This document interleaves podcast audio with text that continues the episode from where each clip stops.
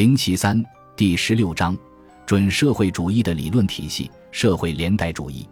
过去二十多年来，社会主义对资本主义社会制度进行了成功的批判，对这一批判竭力加以抵制的人已经所剩无几了。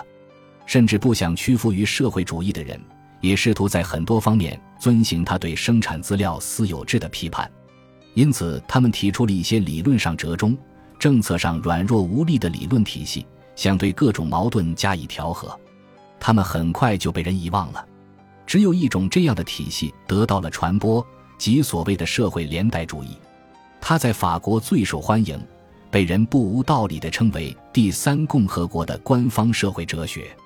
社会连带主义在法国之外不太知名，但是构成社会连带主义的理论却是有宗教或保守倾向，但没加入基督教。或国家社会主义的人的社会和政治信条，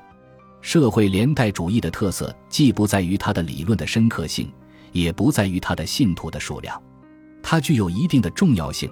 是因为它对我们这个时代许多最优秀、最纯真的男男女女的影响。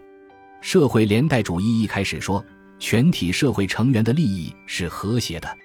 生产资料私有制是一种符合全体人民。而不仅是所有者利益的社会制度，如果它被有害于社会劳动生产力的公有制所取代，人人都会蒙受损失。到此为止，社会连带主义与自由主义并行不悖。然而此后，他们便分道扬镳了。社会连带主义理论认为，落实社会连带主义的原则，仅有建立在生产资料私有制基础上的社会秩序是不够的。他否认，只要在保障自由和产权的法律制度内，根据个人的财产利益采取行动，就能使个人经济活动的交往符合社会合作的目的。但他并没有提出更严密的论证，也没有阐述社会主义者，尤其是非马克思主义者过去未曾提出的观点：人只有在社会合作中才能生存。由这种合作的性质锁定，社会中的人与他的同胞的幸福是休戚相关的。他们的利益具有连带性，因此他们应当连带的行动。但是，单纯的生产资料私有制并不能使实行分工的社会形成连带关系。要做到这一点，必须做出特殊的规定。社会连带主义中的国家社会主义倾向更突出的一派，希望通过国家的行动促成连带行动。法律应当让有产者承担有利于穷人和公众福利的义务。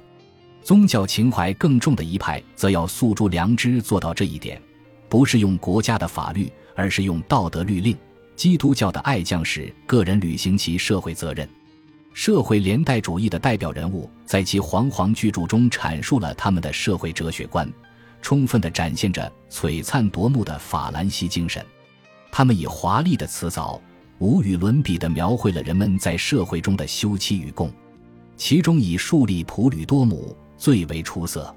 他在著名的十四行诗中，描述了诗人从噩梦中惊醒，他梦见分工停止了，没有人为他工作，他发现自己 saw abandoned the top blue genre harmony，这使他认识到这些 clown's songs now only put as event day as he passer the hounds et depues si jula j las i to amaze，他们也很懂得如何运用神学或法理学的论证，使自己的观点听上去言之凿凿。但我们千万不要受其蒙蔽，看不到这种理论的内在弱点。社会连带理论是一种语焉不详的折中主义，它不需要专门的讨论。我们在这里对它感兴趣，更多的是由于他的社会理想。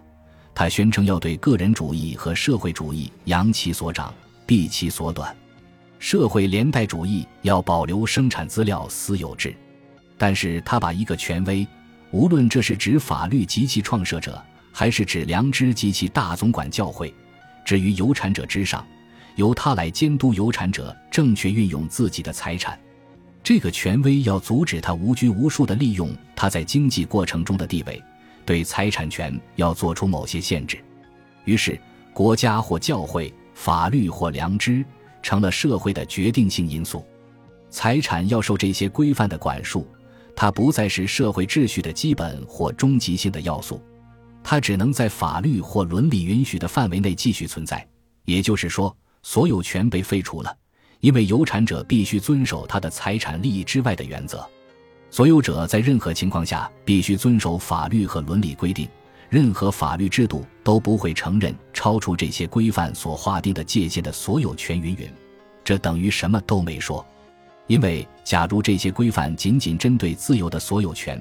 只要所有者没有根据他签订的契约把财产转移给别人，就要保护他维护自己财产的权利不受侵害。那么这些规范不过是对生产资料私有制的承认。然而，社会连带主义并不认为仅靠这些规范就足以把社会成员的劳动富有成效的结合在一起。社会连带主义要把另一些规范置于他们之上，因此这些规范就成了社会的根本大法。不是私有产权，而是某种特殊类型的法律和道德规定，才是社会的根本大法。社会连带主义用一种高级法取代了所有权，换言之，它废除了所有权。当然了，社会连带主义者其实不想走得那么远，他们说，他们只想限制财产权，但从原则上还是要维护它的。可是。如果给财产设定超出其性质本身带来的局限性之外的限制，这就等于是废除了财产权。假如所有者只能用自己的财产做规定的事情，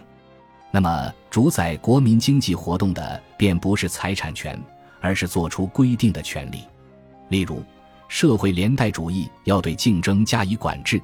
不允许它导致中产阶级的没落或对弱者的压迫。这仅仅意味着维持既定的社会生产状态，即使它在私有制条件下本应消失。所有者被告知他应当生产什么、如何生产、生产多少、在什么条件下生产、应当把产品卖给谁。因此，他已经不再是所有者了，他成了计划经济中的特权人物，成了获得特殊收入的官员。在每一个具体的场合。由谁来决定法律或伦理应当在多大程度上限制所有者的权利？只能是法律或道德观本身。假如社会连带主义本身明白他那些主张的后果，那就只能把它称为社会主义的一个变种。但他远远没有明白这一点。他自以为跟国家社会主义有着根本的不同。社会连带主义的多数拥护者如果认识到自己的理想的真面目，他们是会感到后怕的，因此他的社会理想也许只能算是一种准社会主义。但是必须清楚的是，他距社会主义只有一步之遥。只是由于法国总体上比较有利于自由主义和资本主义的气氛，使法国的社会连带主义者和耶稣会会士毕雪，一个受法国影响的经济学家，没有彻底混淆社会连带主义和社会主义之间的界限。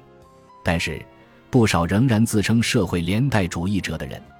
是必须被算作国家社会主义者的，比如查理·纪德就是其中的一位。本集播放完毕，感谢您的收听，喜欢请订阅加关注，主页有更多精彩内容。